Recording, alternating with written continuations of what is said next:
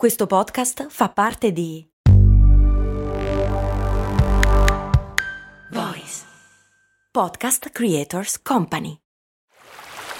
Vi ricordate quando con Il Mondo Suona Così vi ho portati a Cuba, Zanzibar e Giamaica? No?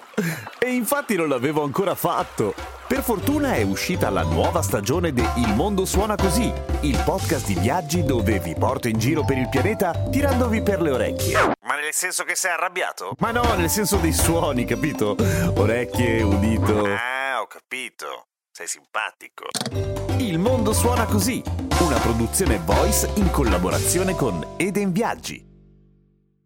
Maurizio mi chiede come mai si dice essere ottuso per indicare chi è duro di comprendonio, e già che ci siamo, perché si dice duro di comprendonio?